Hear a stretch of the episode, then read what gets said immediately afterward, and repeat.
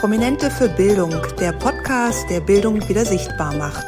Mit prominenten Gästen spreche ich über Schule, Bildungspolitik und darüber, welche Fähigkeiten unsere Kinder für ihre Zukunft wirklich brauchen.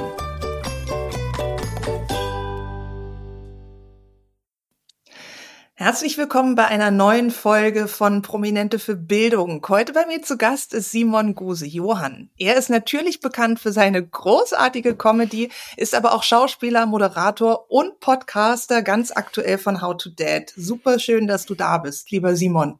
Ja, hallo Viola, Dankeschön. Ja, ich freue mich sehr. Hi, hi. Hat sich ja super gut ergeben. Guck mal, vor sechs Tagen kannten wir uns noch gar nicht. Jetzt haben wir aber letzten Mittwoch zusammen einen netten Abend bei Zerwakis und Optenhövel live verbracht. Und da habe ich mhm. dich natürlich direkt angesprungen und gefragt, ob du auch in den Podcast kommst. Und du warst super gerne gleich dabei, weil du bist nicht nur beruflich all das, was ich aufgezählt habe, sondern du bist auch Papa. Kannst du mal ein bisschen von deiner privaten Lebenssituation mit deinem Kind erzählen? Ja, richtig, genau, wie du sagst, Zerwakis und Optenhövel, da bin ich so ein bisschen reingepurzelt äh, und, und jetzt auch vielleicht ein bisschen bei dir reingepurzelt. Meine Situation, ja, ich bin Vater seit äh, fast vier Jahren jetzt mhm. und bin das gerne, ja, und äh, habe hier auch als Freiberufler immer eigentlich ganz gut Möglichkeiten. Äh, also ich, äh, ich äh, kann das ja kann das ausfüllen, so wie ich das mir das vorstelle. Also natürlich nicht perfekt, ja, natürlich mit allen Wer Fehlern, die jeder. Ne?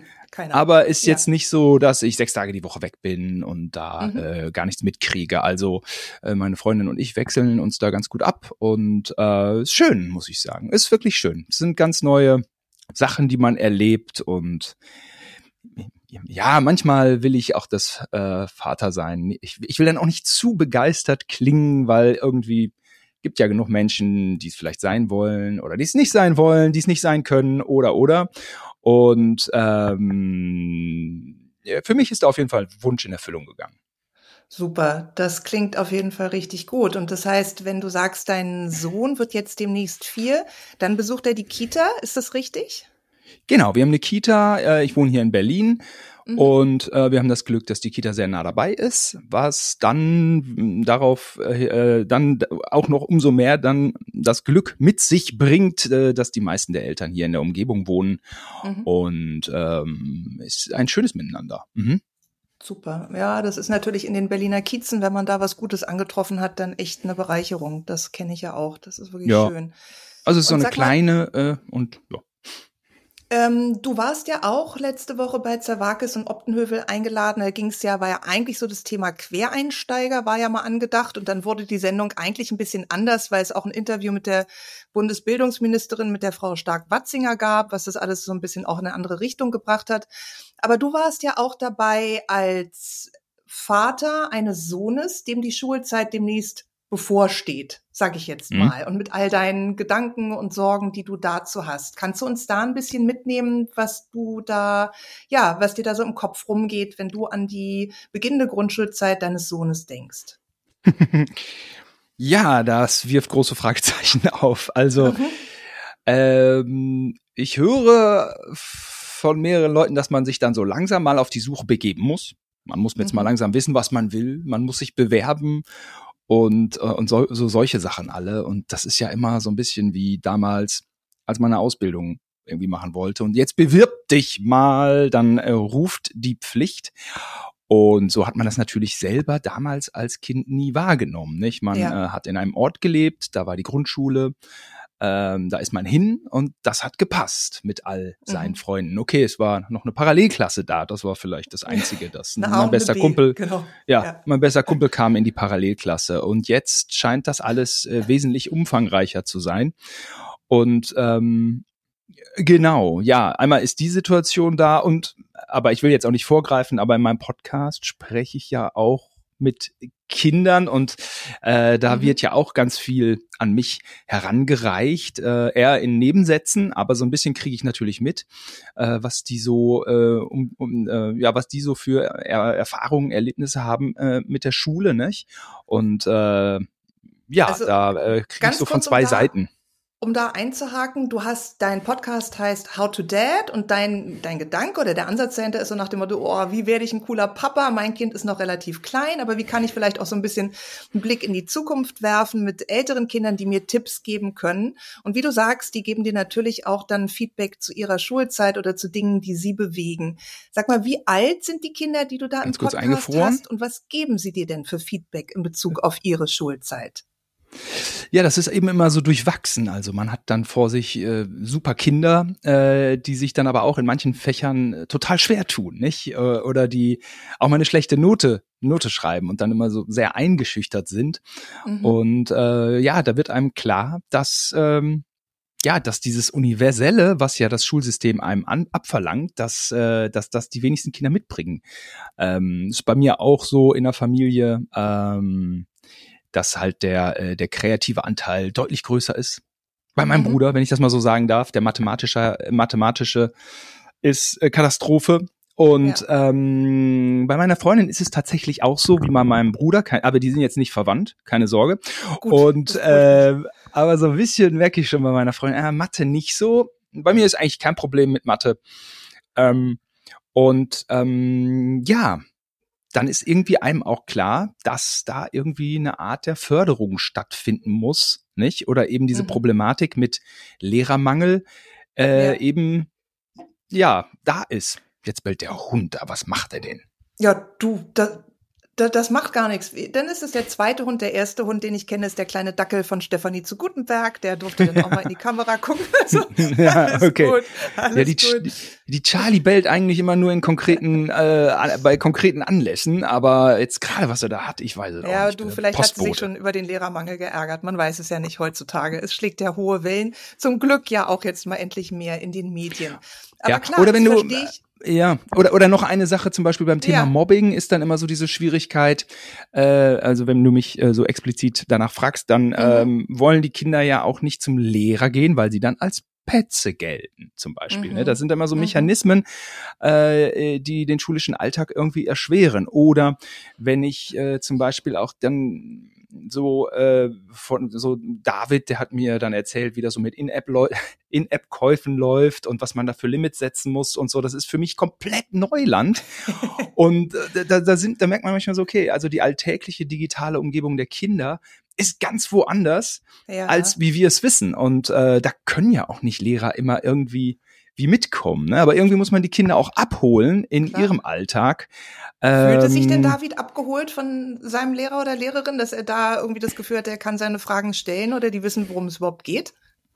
Also in diesen Belangen bestimmt nicht. Also da, äh, gut, er hat einen Vater, der in dem Bereich arbeitet, ne? Und das darf ja auch so sein. Ähm, und auch bitte jetzt nicht als Vorwurf an die Lehrer verstehen. Ähm, es ist nur so, dass, dass die dann so Bereiche haben, die die so so speziell auch sind äh, mhm. ne, auf der einen Seite und äh, auf der anderen Seite aber dann auch vielleicht wieder Defizite und ähm, ja am schulischen Alltag geht sowas dann auch noch alles äh, vorbei in, in, inwieweit Schule sowas aufgreifen kann, keine Ahnung. Ich stelle es einfach mal so im Raum. Das mhm. sind so mhm. Beobachten, wo, Beobachtungen, wo man dann die Kinder so sieht und denkt, wow, was ist da alles los? Ne? Also das ist ja auch total spannend, das mal so ein bisschen aus ähm, Kindersicht zu betrachten, das Thema Schule und Bildung. Wie nehmen denn eigentlich unsere Hauptakteure das jeden Tag wahr? Und wenn ich da so bei dir zwischen den Zeilen richtig höre, dann fühlen sie sich auch oft in ihren Bedürfnissen und in ihrer Individualität nicht wirklich gesehen in diesem System, das, wie du ja richtig sagst, eher so einen kompletten Gießkannenansatz hat, im Sinne von jeder soll alles kennen und können und da drin gut sein und wehe, wenn nicht. Also ist das was, was die die Kinder rückmelden, dass sie sich da viele Dinge individueller und anders wünschen? So weit gehen wir dann nicht. Ähm, wie du sagst, das, das ist so in den Kindern drin und sie freuen sich dann bei mir, das mal einfach zu erzählen, ja, das, mhm. das allerdings im Zusammenhang mit Schule wäre dann wieder ein eigener Themenbereich. So besprechen wir das dann nicht explizit. Äh, aber klar, das Gießkannenprinzip ist natürlich da, absolut, ja. Natürlich. Hast du denn das Gefühl, dass die Kinder sich trotz allem wohlfühlen in der Schule? Also die Art und Weise, wie sie, wie sie allein erzählen, lässt ja auch da auch oft Rückschlüsse drauf zu. Also es ist eher lustig oder hast du das Gefühl, sie sind dann beklommen, wenn sie das erzählen? Wie nimmst du die Kinder wahr? Jetzt erstmal so die, die ersten Kinder, die ich so hatte, die jetzt auch den Mut äh, aufgebracht haben, äh, in Podcast zu gehen und eine Stunde mit, mit einem fremden Typen zu quatschen, ja. die sind schon so, dass die in der Schule zurechtkommen. Das muss man jetzt schon so sagen. Mhm. Ähm, das doch, doch, doch, die, das, das, das schon. Ja, ähm, ja, ja, genau. Und welche Schlüsse hast du jetzt daraus ein bisschen vielleicht für deinen Sohn gezogen? Also ich, wenn du sagst, auch er besucht jetzt die Kita, dann sind wir ja so im Moment eher noch im Bereich der frühkindlichen Förderung, so ein bisschen spielerisch die Dinge angehen und lernen mit Herz und Verstand. Bist du da zufrieden, was die Kita in dem Bereich leistet oder macht ihr vielleicht nachmittags auch noch Sachen, die darüber hinausgehen? Wie läuft das bei Familie Kruse Johann so ab? ich bin absolut zufrieden mit der Kita. Sie mhm. Setzt den Schwerpunkt auf Bewegung und ähm, und das ergänze ich so mit mit meinem Shit, also Basketball, Fußball, BMX, Skateboard, so das ja. so ne und ähm, und das nimmt er gut an. Ähm, natürlich auch, auch spielen, ja. Aber ich denke mir, wenn, ähm, wenn die Bewegung erstmal so sich gut entwickeln kann, dann äh, ist das schon mal auch ein wesentlicher ein Baustein. Mhm. Und ähm, genau, äh, so. Und dann muss ich bisschen aber auch ihn beobachten, äh, wie einseitig er ist. Und dann gibt's ja natürlich auch unterschiedliche Schulformen. Und ja. äh, das macht die Sache nicht wesentlich, also macht es nicht unkomplizierter, nicht? Ähm, ich glaube, wenn er mathematisch so auf meiner Linie ist, dann äh, bei uns wird nebenan eine Schule gebaut, eine Grundschule. Das ist natürlich auch praktisch, weil ich da auch viel von halte, dass sein soziales Umfeld auch in der Schule ist. So, das, äh, ich glaube da und möglichst nah, ne, dass du nicht immer dabei nah. bist, mit dem Auto von A nach B zu fahren und die Kinder ja, genau. selbstständig werden können in ihrem kleinen Radius. Ja, genau, denke ich auch. Also das ist ja auch genau. Das wäre ja auch Horror, wenn man mit dem Auto eine halbe Stunde durch die Stadt fahren muss. Das ist ja irgendwie auch ökologisch, finde ich. Gibt's ja. genug, ja, na klar. Ja. Mhm. Wenn es sich irgendwie vermeiden ließe, dann würde ich das gerne machen. Ähm, mhm. Ich glaube, die Chance ist da. Das ist auch noch dann derselbe Bezirk. Wir wohnen hier direkt an einem anderen Bezirk. Dann gibt's diese Bezirkspolitik auch, ja, ja, nicht? Das mhm. finde ich auch ein bisschen anstrengend, weil wir jetzt nun genau an der Grenze äh, ja. wohnen und jeder, der hier zu Gast ist, dem muss ich die Grenze erstmal erklären. ähm, okay, ist auch die alt, die alt innerdeutsche äh, BRD-DDR-Grenze, dann ist es gar nicht so uninteressant, aber heutzutage mhm. ist die einfach nicht mehr da. Naja, ja. und ähm, dann muss ich dann immer mal so gucken. Ähm, ja, Viola, da kommt ganz schön was auf mich zu. Ja, da kommt was auf dich zu, aber es ist halt auch lustig, weil ich bei dir so höre, wie bei uns allen, dass wir alle ja auch so geprägt sind von unserer eigenen Schulzeit. Ne? Also diese ganzen Emotionen und auch oft viele Erfahrungen, die wir selber gemacht haben, die kommen dann wieder hoch, wenn es darum geht, dass unsere eigenen Kinder in die Schule kommen. Und sag mal, warst du, du bist ja nicht geborener Berliner, das heißt, du warst vermutlich in einem System, was vier Jahre Grundschulzeit hatte. Ist es richtig? Genau, in NRW. Und dazu kommt auch noch, wo du das ansprichst, dass ich in einer ganz anderen Lebenssituation groß geworden bin. Äh, bei uns gab's eine, bei uns gab's eine Oma. Äh, wir sind auf mhm. dem Land aufgewachsen. Ich hatte zwei Brüder. Und meine Mutter war auch, glaube ich, noch die ersten vier, fünf Jahre nicht berufstätig, glaube ja. ich. Ja, so in etwa. Ähm, und jetzt sind beide berufstätig. Meine mhm. Oma wohnt immer noch äh, in Gütersloh, klar, mein Opa auch. Mhm. Äh, so, äh, meine Mutter sagt, damals war es eher das Prinzip Großfamilie, ne? So auf eine Art, ne? Ja. Mit Oma. Ähm, mein Papa ähm, hat auf dem Hof gearbeitet. Der Hof war unser Spielplatz. Ähm, es gab die Straße, vor der alle Angst hatten, aber darüber hinaus äh, hatten wir natürlich immer alles vor der Haustür an Auslaufmöglichkeiten, nicht? Und jetzt wohnen wir in einer Wohnung. Mhm. Äh, klar, am Wochenende sind wir draußen, okay, aber es ist so ein ganz anderes äh, Betreuungsprinzip auch. Klar, das ist interessant, dass du das sagst. Das sind so auch diese sozialen Strukturen, die sich in Teilen verändert haben oder die wir, die oft einfach nicht mehr so da sind, weil du Mutter, Vater und ein oder mehrere Kinder hast oder natürlich auch viele alleinerziehende Konstellationen. Und dann kriegt die Schule ja auch noch einen größeren Raum, weil ja auch diese Halbtags- oder teilweise Ganztagsbetreuung funktionieren muss, denn irgendwie müssen ja die Brötchen verdient werden. Genau, und das hat bei uns damals überhaupt keine Rolle gespielt. Mhm. Auch schon im Kindergarten natürlich auch nicht. Da sind wir mittags abgeholt worden mit Fahrgemeinschaften, ja. äh, die sich so ländlich, die meine Mutter so ländlich organisiert hatte dann.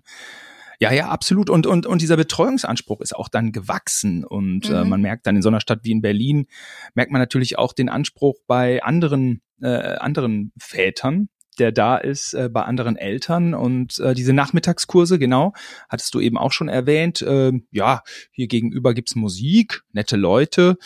Dachte ich, probieren wir mal, wer weiß. Und dann merke ich, es wird dann aber auch ein bisschen viel, ne? wenn ich ihn um 15.30 äh, außer Kita abhole oder 16 Uhr.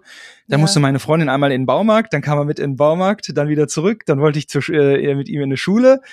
Dann war das aber auch so, dass äh, die Lehrerin sagt, ich unterrichte euch jetzt alleine, die Eltern bitte in den Nebenraum und das war einfach zu viel.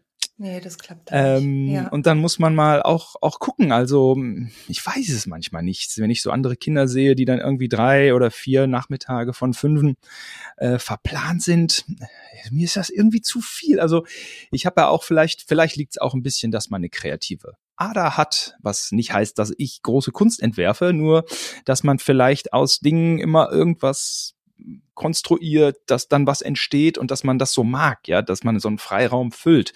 Und das erkenne ich bei ihm auch manchmal, glaube ich, vielleicht auch dann durch mich. Und aber er soll dann irgendwie so seinen eigenen Weg finden. Und wenn dann immer diese mhm. ganzen Kurse, Kurse, Kurse mhm. und, und wieder Kinder und dann denke ich auch manchmal so, ah, weiß ich nicht so genau. Wie siehst du weißt du? Weißt du eigentlich schon ganz genau und finde ich total schön, wie du es sagst und möchte dich auch da super in deinem Bauchgefühl bestärken. Ich habe ja unter anderem auch ein Buch zur Einschulung geschrieben, das heißt ja, mein Kind wird Schulkind und da gibt's auch ein Kapitel, was sich dem Freizeitstress von Kindern widmet, weil ich das auch oft erlebt habe in der äh, Grundschulzeit, auch bei den Schulanfängen oder natürlich auch im Kita-Bereich ist. Die Eltern meinen es oft gut, aber viel hilft nicht immer viel. Im Gegenteil, Kinder brauchen eine gepflegte Langeweile auch mal, um ihre eigene Kreativität zu entwickeln. Also wirklich als Eltern auch mal auszuhalten, dass ein Kind sagt, mir ist langweilig. Das ist gut, dann ist es einfach mal so, ja, weil dadurch entstehen neue Dinge und wenn Kinder immer nur gefüttert werden mit Inhalten von außen, Musikkurs, Malschule, Reiten, Tennis, wie auch immer, dann kann es tatsächlich zu viel sein und am Ende profitiert das Kind davon gar nicht, denn sie brauchen ihre Freiräume. Ich finde es immer toll, Angebote zu machen, aber hast du auch gemerkt, wenn dann gerade noch so ein Baumarkt dazwischen ist, das ist dann einfach zu viel und die Ruhephasen brauchen die Kinder. Und das ist auch das, was viele Eltern nach der Einschulung merken, dass die Schule auf einmal so anstrengend ist für die Kinder, dass die einfach platt sind und wirklich ihre Ruhe und freie Nachmittage brauchen. Vielleicht nochmal eine Verabredung mit Freunden, Freundinnen, aber wirklich ihnen auch die Zeit zur Erholung geben, genauso wie wir sie auch nach dem Tag im Job brauchen. Ja, ja. Ich sehe auch Kita als einen Arbeitstag, muss ich ganz ehrlich sagen. Mhm. Also, ne, die lernen ja. diese ganzen Sachen äh, von Grund auf und ja, manchmal äh, die Kinder, wie die sich dann so gegenseitig da äh, steigern, nicht? Und und äh, wie anstrengend das dann auch ist, ne? Immer wieder ein Anspielpartner, immer wieder einer, der mitzieht und dann pushen ja, die ja. sich so. Und ja. ähm, wir gehen auch dann manchmal nachmittags noch auf den Spielplatz, dann spielen die immer noch weiter. Das finde ich auch gut, aber es gab dann auch mhm. Nachmittage und bei den anderen Eltern auch, wo wir gesagt haben, so jetzt jetzt ist mal gut, ne? Jetzt ähm, jetzt gehen wir einfach mal nach Hause, jetzt bist du einfach richtig. mal al alleine und fährst runter, nicht? Also, weil manchmal sind die dann auch, glaube ich, irgendwie erschöpft, ziehen dann aber trotzdem mit. Ähm, ja, das ist auch ja. wichtig, da das Kind dann dem Kind einfach diese Auszeiten zu ermöglichen und nicht nur das. Ich erlebe das ja auch in einer Schule von Lehrerseite, dass es teilweise auch so eine Art Wettstreit zwischen den Eltern gibt. Oft gar nicht bewusst, aber dass schon viele die Sorge haben, mein Kind verliert den Anschluss, wenn es nicht zehn Kurse pro Woche macht. Mhm. Und da würde ich auch mal dafür plädieren, wirklich loszulassen an der Stelle. Und die Sachen, Kinder müssen auch nicht alles auf einmal lernen. Das kann man über die Jahre hinweg immer mal wieder anbieten. Und da wirklich ganz entspannt bleiben. Die Kinder lernen eh, wo sie gehen und stehen, auch wenn wir das als Eltern vielleicht oftmals gar nicht so mitkriegen. Wenn wir jetzt mal einen Blick in die Zukunft werfen für deinen Sohn und die ganzen Dinge, die du jetzt so schön gesagt hast, was würdest du dir denn wünschen? Also was erwartest du von unserem deutschen Schulsystem? Es kommt die Einschulungsfeier, die erste Klasse beginnt. Wie möchtest du dein Kind in der Schule begleitet wissen? Was erwartest du? Was, wie siehst du deine Rolle als Papa vielleicht dann in den kommenden Jahren?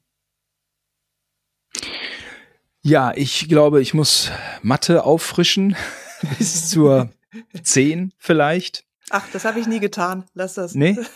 Okay. ja, ich weiß nicht, irgend so ein Gefühl sagt mir, ich muss Mathe auffrischen. Deutsch kann ich nicht. das kann vielleicht meine, also so mit Interpretation und so, puh, da würde ich in der siebten, achten Klasse, glaube ich, ähm, hoffen, dass er da ein gutes Gefühl hat. Ich, ähm, aber ja, ich hoffe Einstieg, natürlich. Da bist du ja noch kompetent in allen Bereichen. Für den Einstieg, ich, ähm, also ich finde, ähm, ein Wir-Gefühl gut. Ähm, mhm. Ich, äh, ich, ich sehe es auch gesamtdeutsch. Ja, ich sehe das auch. Mhm. Äh, ich sehe das auch, dass ich, ich sehe auch die Chance äh, in der in der in der in der äh, Diversität, in der Diversity, in diesem Megatrend gerade, den wir so ein bisschen gerade manchmal auch wahrnehmen als von außen aufgedrückt oder so ein bisschen so, huh, aha, okay, so muss das jetzt mhm. sein. Und ich sehe da eigentlich den Schritt danach wieder in einem neuen Wir-Gefühl ja, Aha. dass einfach, also wir alle dass zusammen, wir brauchen, ja, wir mhm. brauchen uns. Und ja. äh, das ist sehe ich in der Klasse auch. Also es ist nicht so dieses, na hoffentlich bist du gut genug, um versetzt zu werden, sondern es müssen mhm. alle, es müssen alle durchkommen. Es ist die Demografie äh, erlaubt uns uns das nicht so wirklich, dass wir Kinder verlieren und eigentlich, ja. ähm, eigentlich macht das keinen Sinn, wenn man irgendwie ein Kind verliert. Für was denn? Also man braucht alle irgendwie. Man braucht alle.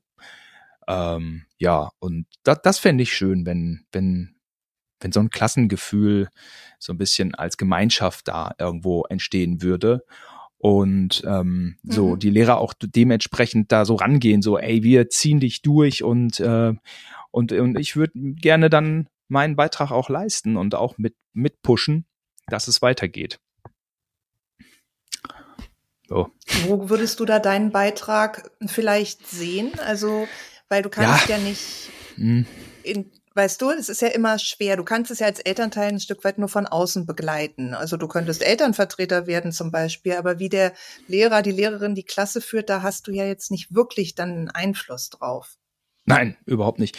Naja, schon so, also Hausaufgaben wird er sich, glaube ich, mit schwer tun, so wie ich auch aber dann da irgendwo versuchen nachzuarbeiten bei dem, was auf der mhm. Strecke mhm. bleibt. Also ich glaube, er hat auch so dieses pragmatische ja, aber das, das jetzt klinge ich auch wie so ein Vater, der was in seine Kinder rein interpretiert. Ich könnte genauso sagen, er ist ein Genie. Viola, er muss wie, er muss Chinesisch lernen. Ich ja, sehe es ja, doch, er ist ein Genie. Ne? Davon gehe ich ah, fest aus. Äh, überdurchschnittlich talentiert, ja. Aber meine Freundin bringt da auch, sag ich mal, das so ein bisschen mit, ja. Also der Hang zur Pragmatik und ähm, ich habe in der Schule nicht so viel gelernt. Ich musste das dann immer selber nochmal irgendwie anders praktisch verinnerlichen. Mhm. Ähm, bei mir, ne, so Aufmerksamkeit war so ein ganz schwieriges Thema in der Schule. Ich war es einfach nicht und es ging irgendwie hier rein, da raus und dann, dann muss ich das irgendwie über Emotionen und über irgendwie muss ich die Sachen anders äh, äh dann in den Kopf kriegen und die Sorge habe ich generell ist, glaube ich, auch ein zeitgeistliches Ding, dass, dass viele einfach so das einfache Wissen, also ich meine, ich sag mal, digitale Medien sind dann stärker. Ja. Und äh, das, was soll man machen, das können wir jetzt nicht auf Null drehen, so richtig. Ja. Das funktioniert auch nicht. Und ähm, ja, da hoffe ich einfach, dass ich Sachen dann äh, so ein bisschen, also Nachhilfe, Viola wäre jetzt die Antwort in einem Wort auf deine ja, Frage. Wobei du kannst ja erstmal davon ausgehen, dass dein Kind alles wunderbar alleine erledigen kann. Und so sollte es ja eigentlich auch sein, dass die Schule die Kinder gerade in unseren sechs Berliner Grundschuljahren so begleitet, dass sie Aufgaben alleine zu Hause auch lösen können. Auch wenn ich weiß, dass das natürlich in Teilen eine Utopie ist und man als Eltern begleiten muss. Wobei da sind wir auch schon wieder so bei dieser Bildungsschere und bei der Ungerechtigkeit, die mich ja auch so oft an unserem Schulsystem stört. Natürlich gibt's Eltern wie dich, die sagen, ich setze mich hin, ich lerne Mathe, ich gucke, dass ich mein Kind da begleiten kann. Und es gibt genau die, deren Eltern das nicht können, zeitlich, kognitiv, wie auch immer. Und das ist ja einfach auch so unfair für mein Empfinden, dass wir genau da dieses Potenzial, von dem du sprachst, tagtäglich am Wegesrand liegen lassen und diese Kinder nicht die Förderung kriegen, die sie brauchen und wir uns das eigentlich auch als Deutschland nicht leisten können. Nee, nee, weil wir auch immer die Spaltung der Gesellschaft beklagen und ähm, die Spaltung ja auch, wie man im Ausland beobachten kann, ein gravierendes Problem ist und in anderen Ländern ja schon auch viel stärker ausgeprägt. Mhm. Ähm, und das, ja, es führt ja bisweilen zum Bruch von Gesellschaften, der ja dann auch irgendwann äh, verfassungsmäßig äh, stattfindet. Das ist ja irgendwie, also ich, ne, da ist da eigentlich Bildung das A und O, ähm, ja. dass das irgendwie langfristig eben ausbleibt, ne? Absolut. Ja, aber wie macht man's, ne? Es ist äh, ja, es ist auch immer umfangreich und die unterschiedlichen sozialen. Also hier habe ich auch mal äh, einen Artikel gelesen in Berlin, dass äh, ne, dass äh, teilweise auch schon eine Kita-Pflicht kommen soll, ja, dass die Kinder schon im frühkindlichen Alter ein Stück weit sozialisiert werden, mit der deutschen Sprache mhm. konfrontiert werden, mhm. an, an eine Form von Regeln äh, irgendwie ja. gekoppelt werden, nicht? Und das ist auch, das sind so Schritte, die sind mit Sicherheit nicht so leicht umzusetzen. Und dann, ja, jetzt ist natürlich die Berliner Politik hat sich jetzt zwei Monate mit sich selbst beschäftigt, ist auch irgendwie ähm, so, so ein Thema, ne? Diese Handlungsfähigkeit, diese Entschlussfestigkeit und ja, die ausbleiben, ne? Ja, genau die. und äh, dann ist ja schulisch auch noch äh, föderalistisch, nicht? Irgendwie. Ja. Ja, äh, das, das, das Föderalistische ist ja auch, auch, auch gut. Es gibt ja auch, auch Länder, die uns da, wenn es gut, in, in guten Beispielen werden wir ja darum beneidet, aber weiß ich manchmal auch nicht, ob der Föderalismus nicht hier und da nochmal neu ähm, überdacht werden muss in manchen Bereichen. Ich weiß nicht. Wenn äh, dieses schulische, also, also ich meine, die Corona-Krise hat den Föderalismus ja irgendwie schon vorgeführt, oder? Ja. Also, also er hat scheinbar Schwachpunkte. Und ähm, er soll ja, also ich bin jetzt nicht, ich bin jetzt hier nicht so, Simon Gosion fordert äh, die Abschaffung des Föderalismus. Nein, um Gottes Willen, ja, ich will den Ländern nichts nehmen. Ich, äh, ich, ne, ich mag Düsseldorf und Kannst ja trotzdem Potsdam. Ich mag die Städte, nicht? Ja. Wiesbaden, ja. kein Problem. Alles Aber ähm, wir stehen uns oft selber im Weg. Das ist irgendwie also gerade finde ich, ist dieser behördliche Wahnsinn äh, so recht absurd. Also dieses, was wir jetzt, glaube ich, also was jetzt das Ausland mit Deutsch verbindet, das ist dann immer irgendwie dieses altpreußische, Deutsche sind äh, pünktlich und so, mhm. das ist dann 300 Jahre alt und ja, es kann schon sein, das ist unsere Mentalität schön und gut, aber so, was so meine Generation mit Deutschland verbindet, äh, ist dann doch immer eigentlich dieses Ding, ähm, wir, wir, wir haben guten Mittelstand, wir funktionieren, wir können mhm. Dinge umsetzen. Mhm. Sehe ich so jetzt nicht mehr. also ich sehe nur noch Kesselflicker ja. und äh, neue gigantische Probleme. Mhm. Und Gesundheitssysteme, die Fax äh, Gesundheitsämter, die faxen. Also ähm, ich weiß auch nicht. Ich bin ja auch, ich bin ja auch. Also es ist aber ich, man merkt, ich, äh, also ich, äh, ich hoffe, die Zuhörer merken, ich bin selber überfordert mit der Situation, ja, aber es ist so, schwarze Null, denkt man so, ja, ist ja eigentlich auch ganz gut, nicht? Schuldenabbau, man denkt dann auch an sich selbst, ne, ja, Schuldenabbau ist doch gut. Aber was hat jetzt die schwarze Null angerichtet? Ich, mhm. es übersteigt meinen Horizont, Viola, das, wie gesagt, aber irgendwie ja.